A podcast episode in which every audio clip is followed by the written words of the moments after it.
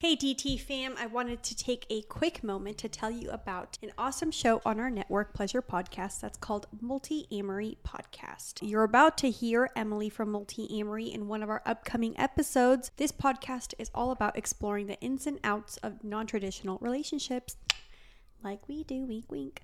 Whether you're curious about polyamory, open relationships, or just want to approach your monogamous relationships more intentionally, Multiamory has got you covered. But what really sets this show apart is its commitment to providing research backed relationship advice and communication tools that apply to all relationship styles. The hosts are dedicated to helping their listeners build and maintain healthy, fulfilling relationships, and they've got the expertise to back it up. Tune into this 10 minute clip. Let us know what you think. On this episode of the Multiamory podcast, we're talking about 50 ways to handle jealousy. This is the question that pretty much every polyamorous or non monogamous person gets asked. How do you deal with the jealousy? And this is not even unique to non monogamy or polyamory at all. Jealousy can come up in monogamous relationships, even in friendships or any number of different relationships. But we do always tend to get the question if we're non monogamous. So, when I wrote this episode and specifically the title of this episode, I was very intentional with my choice of words of calling it 50 Ways to Handle Jealousy. So, not cope with jealousy, not manage your jealousy, not tame your jealousy, not deal with your jealousy. I suppose that in my mind, I wanted it to be a little bit more positive, like animal handling. You know, we handle mm. the animal, mm. we're gentle, and we're compassionate, but we're also in control. Yeah. At the same time. I do have proficiency that, in animal the, handling, so that's great. Yeah, right. Put a lot of points into that. So that's the image that I wanted for all of these things is that this isn't about trying to crush it or trying to cram it into a little box mm. or trying to find the pill that I'm going to take that's going to eliminate and cure all of my jealousy. It's about handling it. I think it's interesting that you say the word control as well, because when you're in really heightened emotional moments, that control sometimes feels like the first thing to go out the window. Your cognition is low, your ability to put yourself back into one piece is low. And I think that's why episodes like this are so important because it can be difficult to know like which tool to grab. And if you have 50 at your disposal, not that you're going to take every single tool that we give you, but the ones that really resonate with you, I think it's important to be able to go and say, okay, I'm going to try this, see how it works, because I want to be able to get back to a place of not feeling such intense emotion that causes me to potentially react in a negative way or feel really awful for a longer period of time, it can bring us back to that moment of peace and control and being able to feel good again in the moment. So, we divided this big list of 50 into four different sections. First, we're going to do tools for your brain. Second, we're going to do tools for your body. Third, tools for your relationships. And fourth, tools for your heart and soul.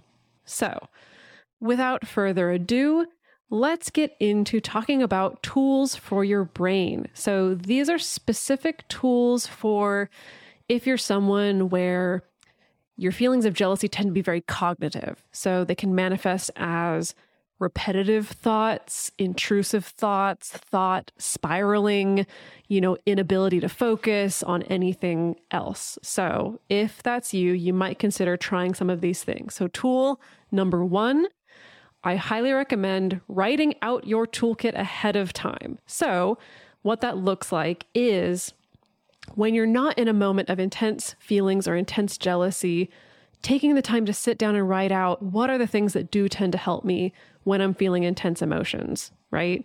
Uh, or you could just like save this podcast episode or consult the transcript, right? Something that I've done in the past is also categorizing my own personal tools, you know, including like, okay, these are kind of my own ground rules for my own behavior. These are the tools that I know tend to work for me. And then these are like the break glass in case of emergency. I'm like really freaking out.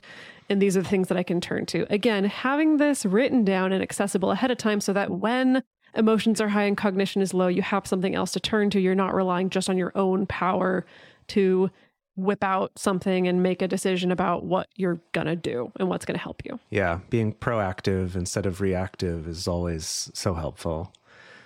Number two is to do a journal dump. And y'all know that I like to talk about journaling a lot.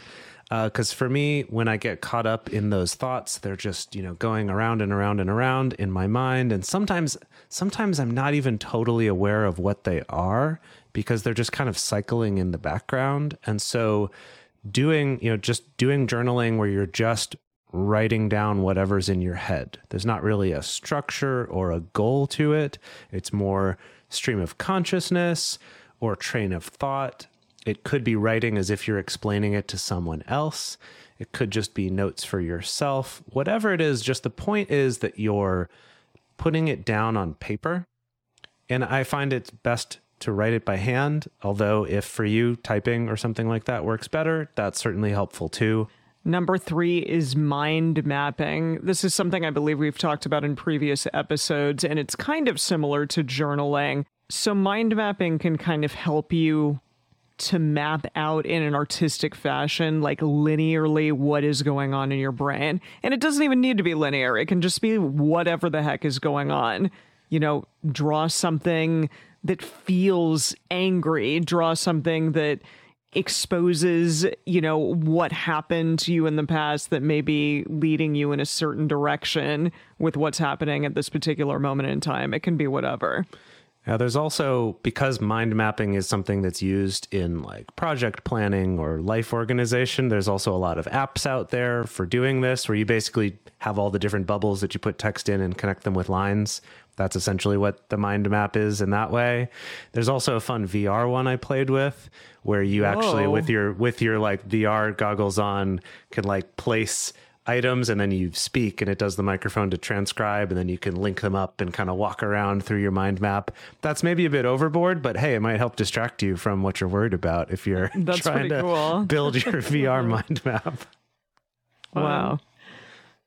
So, tool number four is called Just the Facts, ma'am, sir, ma'am, sir, non gender specific Person. honorable title person. Uh-huh. So, and this is this can be a journaling prompt as well, and it's writing out what the situation is with zero value judgments, writing it out the way a reporter or a scientist might. So, this exercise helps to discourage you from any catastrophizing that you may want to put into the situation, any coloring with your own emotions, the sense of like, oh, they're totally, you know, they're going to leave me or I'm horrible and unlovable. Like it's literally just writing out what is happening. And that may not like fix all of your emotions about it, but it can help to create a little bit of distance and maybe even make the situation seem a little bit less big and overwhelming. This is something my therapist does a lot with me. It just it, because our our emotions color our perception so much and we may be feeling really down on ourselves and then therefore we spit out a thing that we think is a fact and it in fact isn't. It's just our perception of maybe the situation that occurred and i love the idea of really getting very granular and writing down facts about something and seeing oh okay actually did they ever say this thing about me? Have they ever you know, noted eh, that they dislike this thing about me in the past or whatever, or you know, if it's a jealousy situation, did they ever say that this person was better at this thing than I am? Not hmm. necessarily. So, yeah, that that kind of helps to alleviate all of those stresses potentially. Yeah, yeah, I do like that. I definitely had a, a therapist who would do that a lot to me when hmm. I would be worried about performances. Like if I played a show or something, I'd be like, I think everyone disliked it. And she'd say, huh, did they tell you that? Like, how do you know that? And kind of would point out, like, I don't actually have evidence for it. I was just worried. But yeah, it was, was definitely helpful. Uh, number five on our list here is called the unique list. And so this is to write down all of the things that are great, special, and unique about you without qualifying them. So without saying, I mean, it could be better, but but like, but you know, I, I think I'm okay at this, or you know, maybe I'm not as good as so and so, but like, but maybe I'm good at this. Not as good as I used to be five years ago. Right, right. Any number of things. And so, what's interesting about this exercise is one, it can be surprisingly challenging to do. Uh, but take comfort in the fact that you're making this list not to show to anybody, right? You're not creating your dating profile or your resume and putting these on there. Although maybe it's good practice for things you could put on those later. Uh, but you know, it's just this list for yourself, and to kind of be aware of if you're writing something and you feel like a little bit weirdly uncomfortable while you're writing it. That might be an indication there's something there, and there actually might be a lot of truth to it and that's kind of why you get that feeling of like i feel weird to even say this could actually be because it's so true There you go, guys. That was a preview of another show in the Pleasure Podcast Network called Multi Amory. Tune in every Tuesday wherever you listen to podcasts to find them.